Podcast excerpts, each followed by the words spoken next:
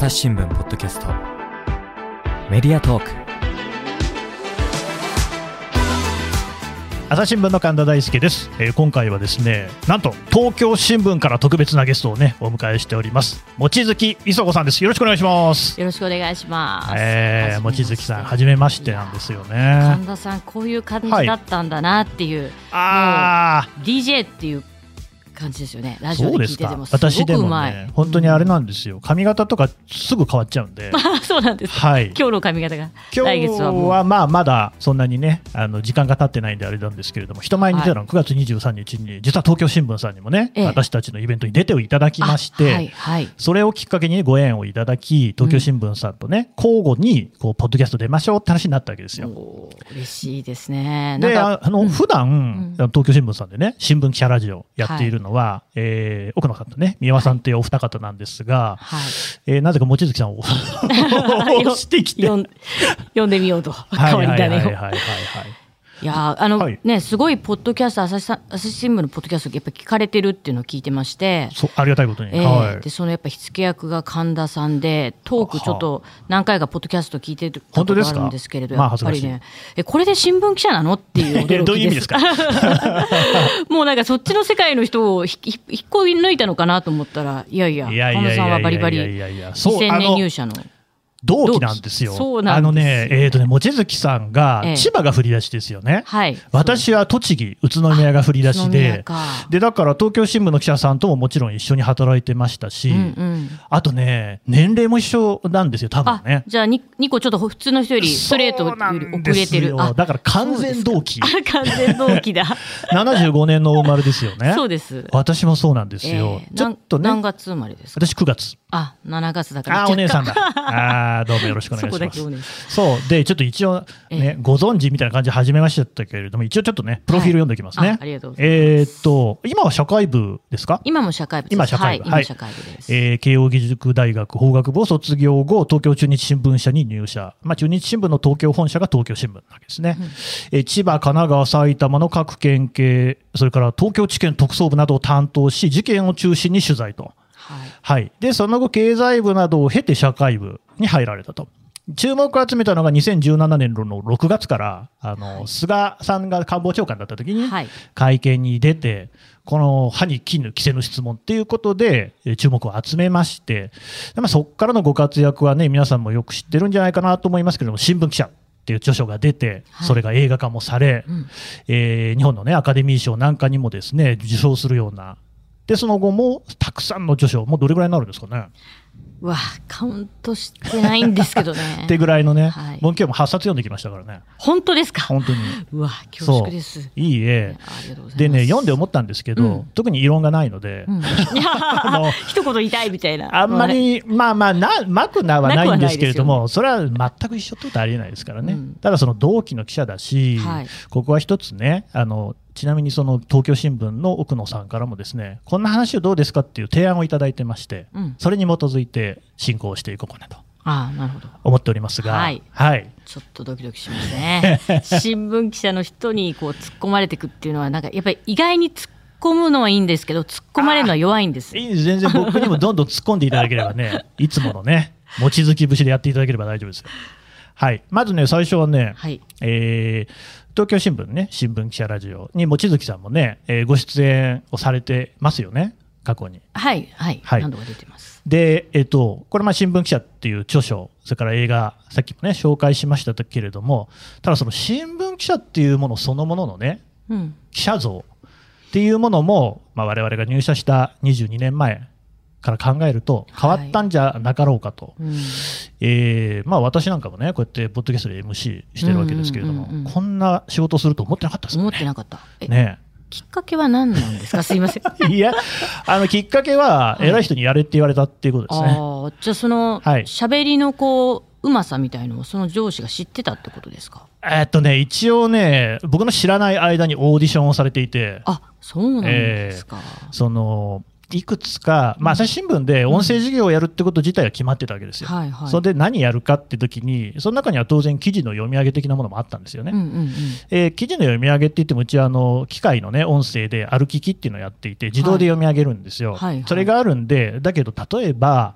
えーうちで言うとですね、窓っていう社会面に載っている記事とか、このね、はい人間の心模様みたいなのを描いた記事なんていうのは、機械が読んでもちょっと、ね情感が出ないじゃなないるですか。そういうのを声優さんが読み上げて、えーちょっとドラマ仕立てじゃないですけれども、うんえー訴えるみたいなの？はい。とかも作ったんですよあ。デモテープ的なやつをね。へえ。で記者さんが僕も。作っいやそれはね、ええ記者じゃなくて、本当に声優ささんを呼んで。だけど、僕と、まあ、今、北京にいる船越っていう記者がいるんですけど、うんうんこの同期なんですけどね、はい。彼とやったそのプロトタイプのこのポッドキャストうん。の方が、まあ、良さそうだなってことになって、今に至ると。へえ。じゃあ声、声がいいっていうところから入ったのか、なんかかなり神田さん自体がラジオにももともとすごく関心が記者になる前から高かったみたいなお話聞いたことがあるんですけど。なんかね、好きでね、よく聞いてはいましたね。あーだけど、また喋るのとは別じゃないですか。うんうんうんいまだに不思議ですよね。い何をしてんのかなと思いますけど、やでも目の付けどころがいいですね。そうですかの上司の方。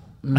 上司の方が喜ぶ声と思いの良さと、ますけどね。でもこうね単に読み上げるだけじゃないじゃないですか。そうなんですよね。やっぱりその話し言葉でニュースを伝えるっていうことをやりたくて。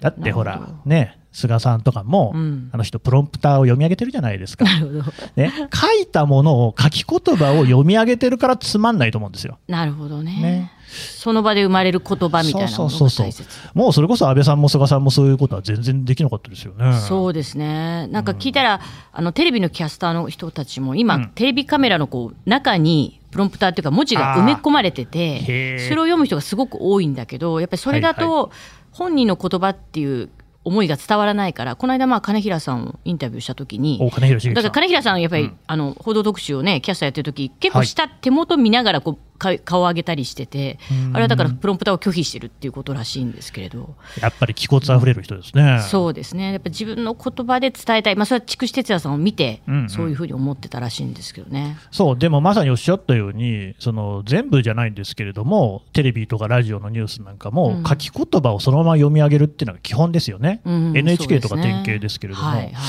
あれだとちょっと新聞記事とあんまり変わらないのかなっていう気もしていて、うんで書き言葉って国語にもね、はい。テストありましたよね。はい。こと国語のテストだとこう100点満点とかね、あと通知書、うんうん。うちは5段階でしたけれども、はい。1と5があるわけじゃないですか。はいはい。でも話し言葉に通知書ないですよね。ないですね。誰でもわかるんですよ。そうか。誰でも喋れる。だったらやっぱりマスメディアとしては、みんなが分かる言葉で伝えた方がいいんじゃないかなとは思ってますね。うんなるほどね。はい、確かにあの、まあ、ラジオの創世記もそうですけどこれポッドキャストもそうなんですですけれどこう読み上げられてない言葉、だからその人の生のこう面白さを聞く人が体感できるみたいなね。そういうのがやっぱ楽しいですね。そうそう。え、でも、望月さんも、あの、ラジオとか、ポッドキャスト、その、東京新聞さんのもの以外も出演されてますよね。そうですねいくつかどうですか？なんかいろんなこと、こう、ここに気をつけてるとかあるんですか？いやあのだからラジオで文化放送の大竹誠さんのところを月一ニュース解説みたいので入ってた、入ってるんですけれど、はい。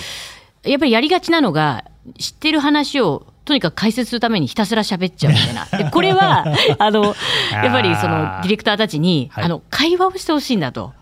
会話の中でニュースをいかに解説するかというね。それってでもこう、相手が同じ知識じゃないっていう、大体がね、私の方がこう読み込んだり調べてるから知ってるんで、でもその知らない人に、この自分の伝えたいことを話しながら、しかも会話をしながらつどう伝えていくかみたいなね。会話から伝えるっていうのは、これやっぱり結構な訓練がいるなとか思うし、訓練がいりますか？あ、訓練がいるし、だからそこは神田さんはすごく聞いてて出てきてるな。だあら。相手の言葉を聞きつつ、ええ。こっちの方、ね、テーマ、こっちのトークにしたいっていうのあるじゃないですか。だから、そういう意味では、まあ、テレビもそうですけれどね、はいはい。人のコメントを聞きながら何をどう伝えていくかっていうのはかなり難しい技だなと。うーん。だ会話が大切なのかなっていうのはね。でもね、まあ僕ね、それ聞いて似てんなと思うのは、やっぱり記事を書くのと似てるなと。だからはいこちらがいろいろ僕も準備して収録に臨むわけなんですけれども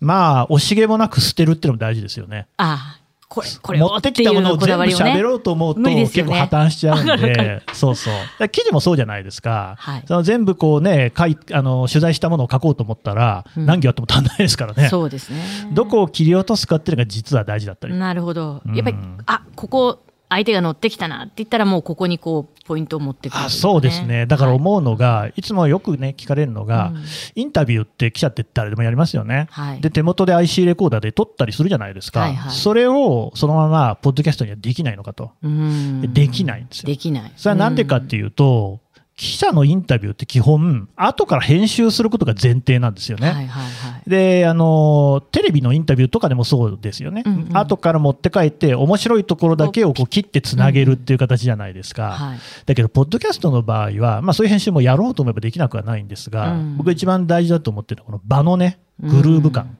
みたいなやつ、うん。そういうのってしかし、そのこれを聞こう、あれを聞こうっていうのを順番にやってったら生まれないんですよね。うんそうじゃなくて、バッと喋ったと相手が。で、それをこう、ひょっとこう因数分解してですね、うんあ、このキーワードを今つっつけば話が一番面白くなるなっていうところを広げるっていう、つまり持ち帰らずにリアルタイムに編集するっていう作業。そうか確かにねそれをインタビューって基本やってないので。やってませんもんねまあてかやる必要もない。じわじわとやって別にそれは違うものなので、うん有意思しじゃないんですけど。そうか確かにそのままねあのインタビューもそのまま流せばいいにはならないですねうーん、そう。あのね、全然さっきの話と違ってるんで、戻しますけど、はいはいはい戻す あの、新聞記者像が入社した頃から変わってませんかという、これ、奥野さんのめ問題提起ですよ。はいで、まあ、僕の働き方を昔は考えられなかったし、うんうんその、まあ、望月さんみたいな働き方をしている記者ってのも、そういないと思うんですよね。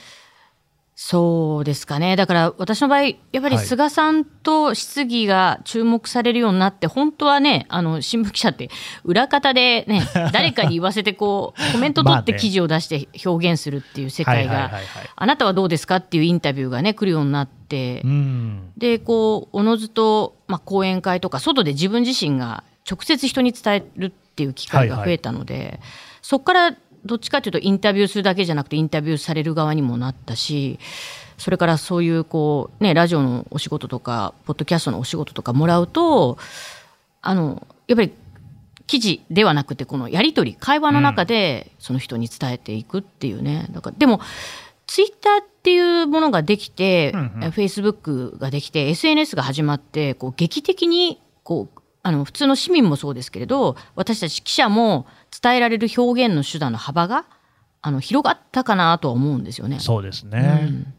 だからそれをきょ、まあ、ある種逆手に使って、まあ、人から聞いて発信する側のものあの聞いてもらう側の方だったのが自分から発信する側にもなってきた、まあ、これからはでも今あの朝日新聞がポッドキャストでやってるように本当に現場にいる記者さんが一番そのニュースについては語れるじゃないですか。でそこが一番確かに面白いあの素材を持ってるし生のニュースをこうリアルに人々の気持ちダイレクトに伝えられるんでやっぱりそういう記者の面白さっていうのをこの時代またさらにこう伝えられる時代になってんのかなとは思うんですけどね。え、望月さんって、うん。講演って例えば年間どれぐらいやるんですか？どのくらい？まあでも 今やっぱり減りましたけれどあ今のコロナにあコロナでね。ええコロナになって減りましたしやっぱり映画とかをバンって出してた時はいははい。映画の反響もあったので、まあ、年年うーん100弱ぐらいはやってたかもしれない、まあ、ちっちゃいちっちゃい勉強会とかも入れてそん100なにやってぐらいはやってたかもしれない。もう3日に一遍ぐらいのペースでやってたんです3日ね。週末が潰れそうですね。まあそれはだから普通の仕事にオンしてやってたってことですかね。そうで夕方終わってからやるとか、はいはい。昼間だけちょっとやって戻るとか。で、あとのメディアのインタビューとかもあるわけですよね。そうですね。受けてた時はうそうですね。受けてましたね。ツイッターはいつからやってるんですか？ツイッターは今自分の見ると2011年からあかなり早いですね。まあ解説はしてたんですけどただそんなはいには頻繁にやってなくて、へー。それこそその我が社であの論説副主幹だった長谷川さんっていお。う方がニュース女子をやってる時にあの沖縄の問題はいはいを取り上げて、うん。えそれこそ非常に問題視された時に あの私はちょっとやっぱりおかしいんじゃないかってダイレクトにね上司、まあはいはい。会社でいうとこの上司には当たるんですけれども、つぶやいたところうん、それこそ産経さんに東京新聞記者がなんか「一問目か?」みたいな。女性記者噛みつくみたいな。そっからがなんか割と記憶ではツイッターをすごくまあ自分ではこう無意識に無意識にというかさほど注目されないだろうと思って、一言言いたいと思って一言言ったところすごいババズっちゃうわ。産経新聞に書かれるわで。ああ、そんなきっかけがあったんですね。そうですね。そういうきっかけがそれって、その菅さんの会見とかに出る前ですか？前です。だから匿名でその後は菅さんの会見では常に望月磯子記者があっていて、はいはいはいはい。えー2017年6月から、えー、と半年ぐらいの間に産経さんには32本ぐらい書かれましたね。データベースを聞きましたね。はい。当時はやったらと会見のこと書かれました。その時はもうすでに実名で書かれましたけど、その前は匿名でしたね。あ、そうなんですはい、ね。匿名でニュースにされて。望月さん自身はツイッターでも実名だったけど、はい産経さんが記事にするときには匿名だったってことですか？あ私があのつぶやいた時はニュース女子と、まあ、長谷川さんって言い方したかな。だけどそのねやっぱりこのニュース女子の番組の構成とか作り自体がちょっと非常にあの許せなかったので、辺野古のね基地反対派の活動状況について、まあ要はお金をもらってんじゃないかのようあなー。まあ、内容の番組だったので、まあ、それを MC ということだったんですけれども、はい。あのだから彼自身がだからその現場に行って取材してという立場ではないんですけれど、やっぱりそのそういうものをなぜ取り上げてるのかとね。でそういう内容になぜなったのかっていう意味ではあのこれ裁判ではあの長谷川さんが勝訴したのであの損害賠償というにはならなかったんですけれどただやっぱり MC っていう立場はねあのいわゆる論点とか、うん。どういう方向で話をまとめるとかね。そういうこともチェックできる立場だったとは思ったのでなんかその番組に対するまあ憤りをそう発信したらだから私自身はあの望月磯子のツイッターで発信したんですけど書かれた書いた産経新聞さんがあの東京新聞の女性記者がっていう匿名に当時はしていて してくれていたという。なるほど。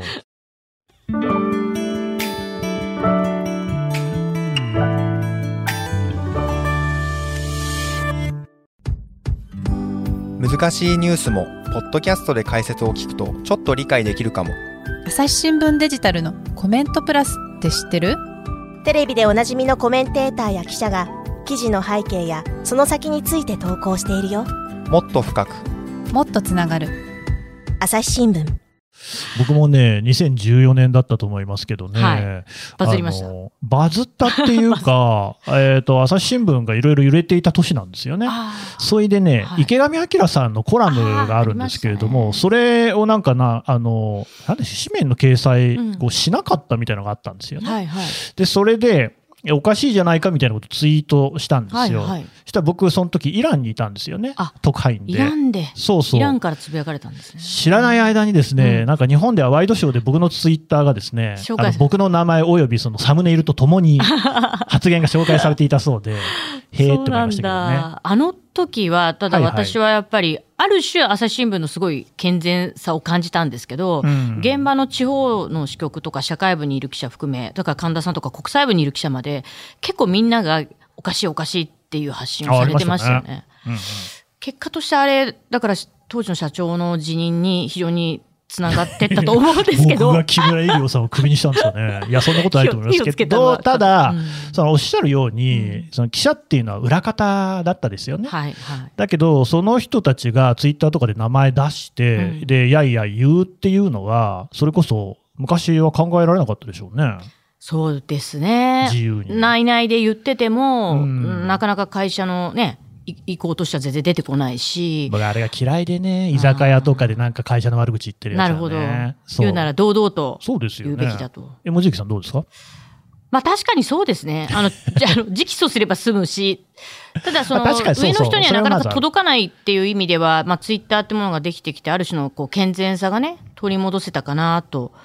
思いますよね。だから池上さんの時もね、うん南くん、あの、はい。政治部だった南さはいんとか、あと古田大輔くんもね、当はい時会社にいて、署名やってたらしいですもんね。そう。僕はイランにいたんで全く 知らなかったですけど、社内で署名を集めてたらしいですからね。ああ、そうかそうか。だから直訴っていう意味で言うと、うんその方があの正当性はあるのかもしれない。はいただ僕、イランにいたんで、まあ、ツイッターぐらいしかね、うんうんうん意見表明の場もなかったかなって感じもありましたけど、ね。なるほどええでもインパクトがありましたね。で、でも、ああやって現場の記者さんたちがそうつぶやかれてるっていうことがある種、あ、やっぱり健全なメディアだなってことの証明にもなってるんで、あの、あれはまあ、自分の会社がで同じことが起きたら結構てん、あの、てんやわんやで大変だったかなとは思うんですけど、でもメディアの健全さっていうのは、内部から出てくる声がどれだけきちんとね、外に出ても、あの、吸収できて、それをこう変えられるか。だから、内側から出る批判にどう答えるかが、一番こうメディアの、なんていうかな、健全性を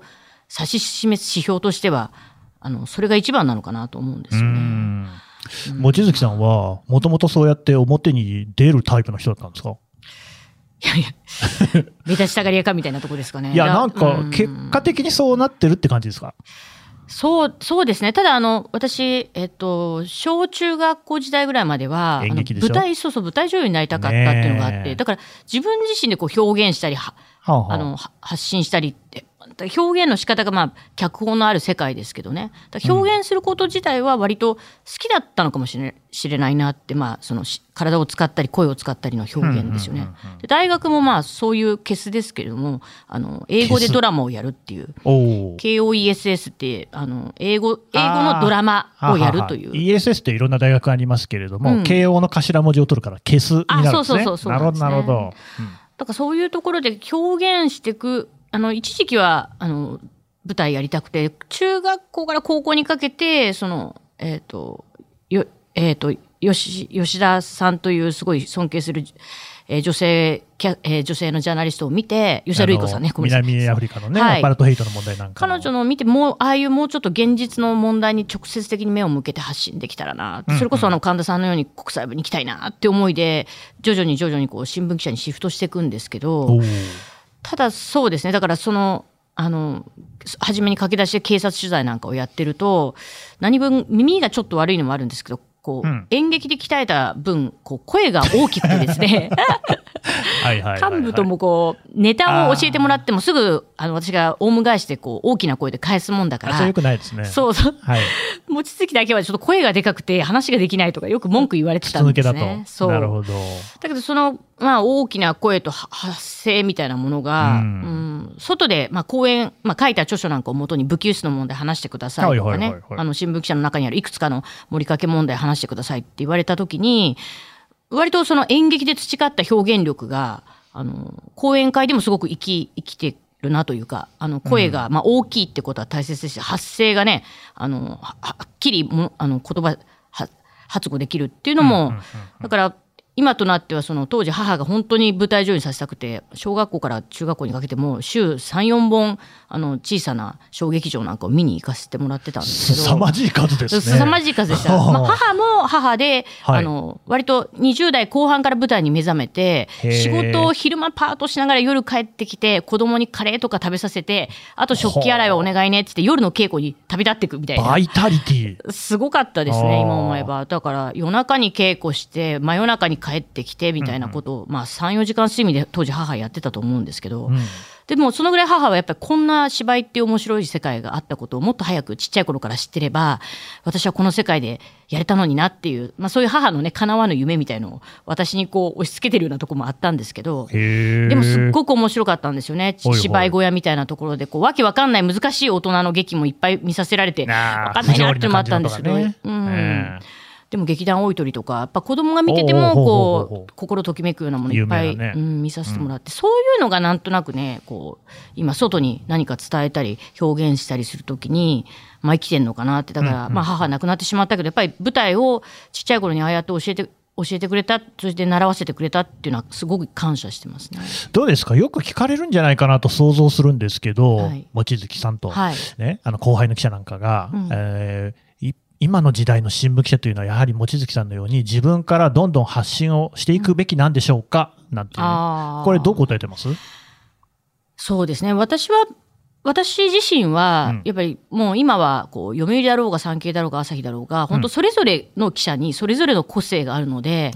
その人のやっぱ顔が見たいなって、ニュースを読むときも、やっぱり誰々が書いてたり、誰々が作ったとなると、結構必死に読むし、必死にそのドキュメンタリーを食い入るように見るし、うん。だからその人の個性っていうのを私自身あの同じ記者として知りたいっていうふうに思うしそのなんていうかな視聴者とか読者の人もあの東京新聞だからとか朝日新聞だからというよりもそこで書いてるこの記者さんだからとかね、神田さんの名前でね。お話だからとかね。なるほど。そういうこの時代になってってるとは思うんですね。うん。だから、なるべく発信、まあ、その人の意見が多分いろんな現場を取材して、政治部でもその見方は多面的だと思うんですけど、社会部でも同じ事件、事故を取材しても、見方も意見も変わると思うんですけれど、うん。だからその都度そこにいる記者さんが発信できる限りは、あの、現場で取材して、こう思う、こう見えるってことはね、もっともっと言っていいんじゃないかなっていうふうに思いますけどね。なんかでも一方でやっぱり私はうん。裏方に徹したいよみたいな人もいるんじゃないですか。あまあそうですね、性格的なものもあるし、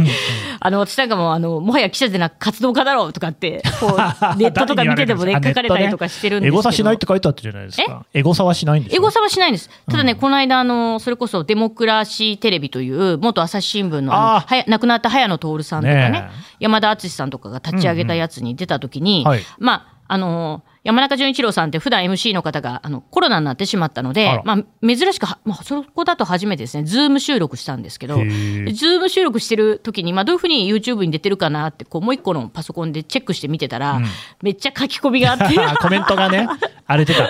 荒れてはないんですけれど、でそこ見てると、望月し望月さん、もはや新聞記者でなく週刊誌記者だとかね、それ意味よくわかんないですけど、何が違うんですかね。望月さんを記者とは思っていませんとかね、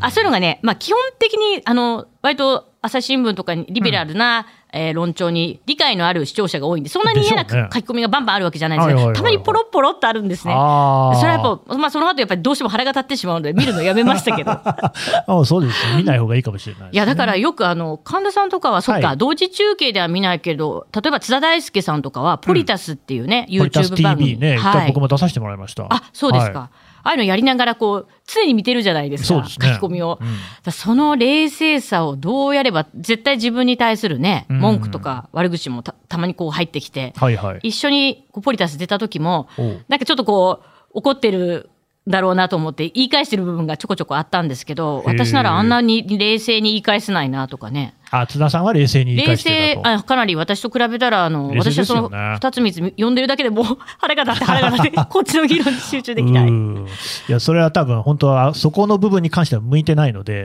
一切見ない方がいいと思いますけど、なるほどどうなんでしょうね。だからそこが本当にまさにね、一つテーマかなと。つまり、発信をしていくこと自体は大事だと思うんですけれどもうん、一方でそういう一つぶてもぶん投げ投げられるわけじゃないですか。それで、まあ、おそらく、望月さんも、それなりにね、あの、メンタルの強い部分もある。もちろん、そんな完璧な人いないんで、うん弱い部分も絶対あるんですよ。僕だってそうですからね。うん。だけど、ある程度、やっぱり22年も記者やってれば、はい。こう、鍛えられる部分もありますよね。つまり我々記事書くときだって訴訟のリスクとかも常に抱えながら書くわけだから、うん。普通の人に比べれば多少はそこら辺は鍛えられる部分あると思うんですよ。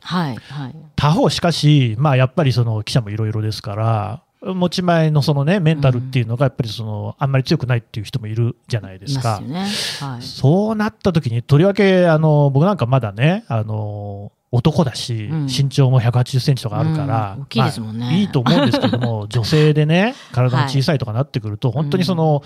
暴力であるとかっていうことも、うん。それはあの、有形の暴力ばっかりじゃなくてね、言葉の暴力もあるじゃないですか。はいはい。そのやりづらさみたいなのっていうのは、どう考えていったらいいんですかね？やっぱり今ネットを見てると、まあ、伊藤詩織さんインタビューなんかしててもそうですけど、私ぐらいだともうもう見ないことが一番とかって割り切りますけどデジタル世代のこととあの例えば Z 世代のうんうん。もうデジタル、生まれた時からもうデジタルの中であの育ってきましたみたいな世代とか、うん。それからしおりさんぐらいもう30代の前半ぐらいの人たちってもう普通にやっぱりネットに書かれてることはどうしても一通り見てしまう。あだから見るか見ないかになってしまって見る限りにおいてはまあ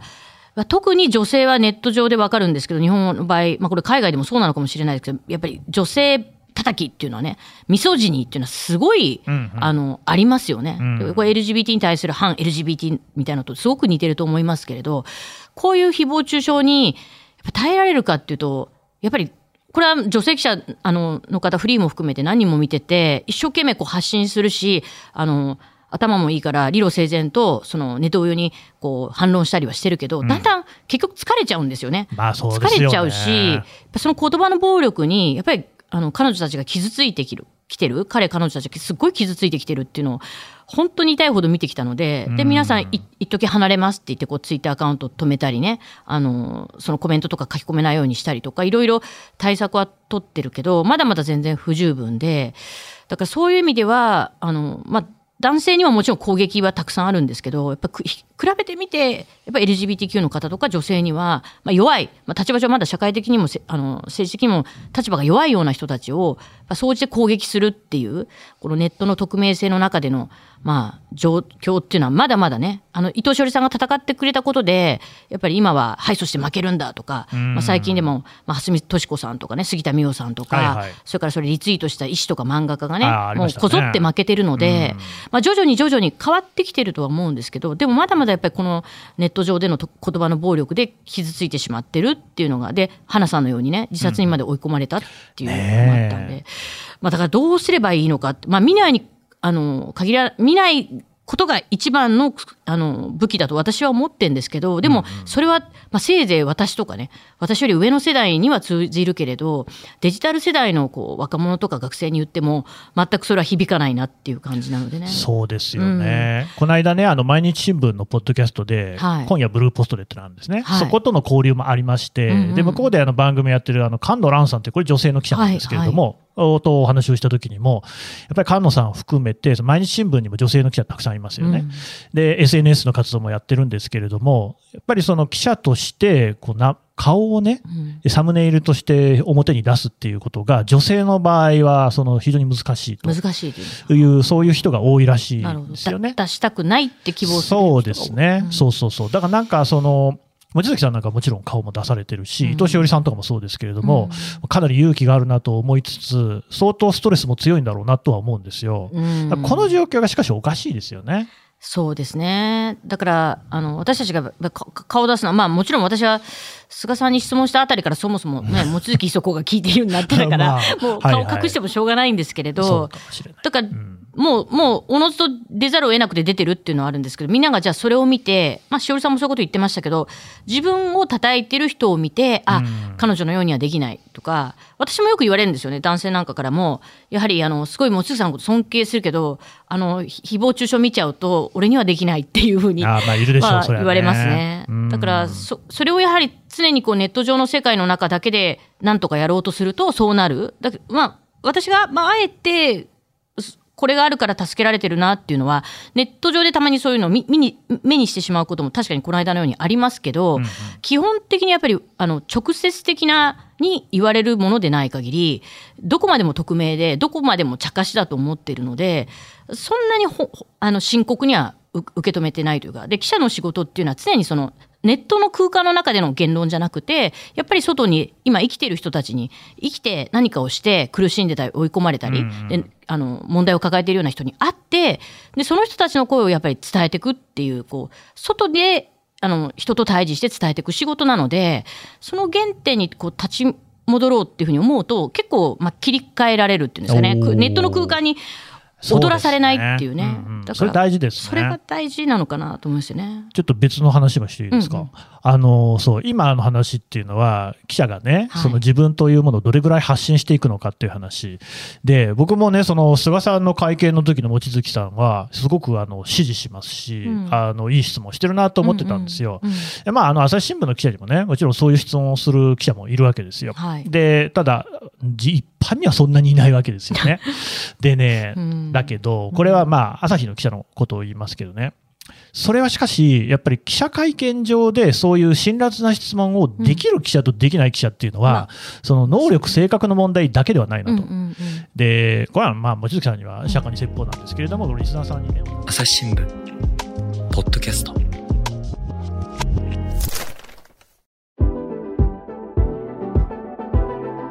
朝日新聞ポッドキャスト。メディアトーク話はまた続きますがこの続きは次回お送りしますはい。というわけで、東京新聞のね、望月磯子記者のお話を伺ってきました。さてですね、今回、えー冒頭にも申し上げましたけれども、東京新聞さんがやっている新聞記者ラジオとのコラボ企画です。え、どんなポッドキャストなの？っていうところをね、ちょっとじゃあ奥野さん、説明してもらえますか？はい、はいえーはじめまして東京新聞社会部の奥野彩と申します。えっと新聞記者ラジオは、えー2020年7月に始まった東京新聞のポッドキャストなんですけれども一応東京新聞の記者が同僚記者とか、まあ、社員に直撃して取材の裏話や思いを聞く番組ということで、えー今もう朝日新聞さんとは比べ物にならないほど少ないあのあれなんですけど、はい。月2回ぐらい配信してます。ね、望月さんも出演してますね。はい、はいたまに。たまに。あの、でもね、本当にあの、いろいろと面白い企画もあってですね、こちらもね、聞いていただければと思います。で神田大輔さんに、そうだ、はい、私たちのあの東京新聞の新聞記者ラジオの方にも、そうですね。はい、出ていただきますので、そちらもぜひ、よろしければお聞きください。というわけで、奥野さんでした。どうもありがとうございましたありがとうご。ざいました。はい、最後まで聞いていただきましてどうもありがとうございます。朝日新聞ポッドキャストですね、これからも更新を続けていくために、えーお手持ちアプリからフォローどうぞよろしくお願いします。これ何が効果あるかというとですね、フォローの数が増えるとランキングが上がっていきます。そうすると朝日新聞ポッドキャスト頑張ってるなっていうことが世間様に認知されるとこういう仕組みなんですね。はい、あの助けると思ってフォローしてください。朝日新聞ポッドキャスト朝日新聞の門出助がお送りしました。それではまたお会いしましょう。